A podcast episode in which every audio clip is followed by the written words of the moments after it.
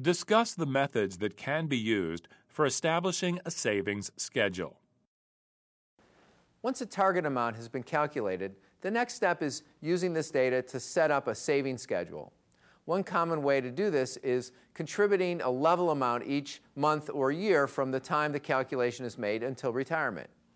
Another way is to make increasing payments to coordinate payments with increasing income, otherwise known as the stepped up method. This approach requires slightly lower contributions in the early years. Now, once these calculations are made, this process may help a client realize that it may be appropriate to modify goals.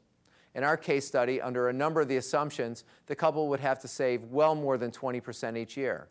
If that's not possible, the options for an older client are delaying retirement and working longer, finding ways to increase income, figuring out a way to reduce retirement need expectations, or increasing the return on the investment portfolio.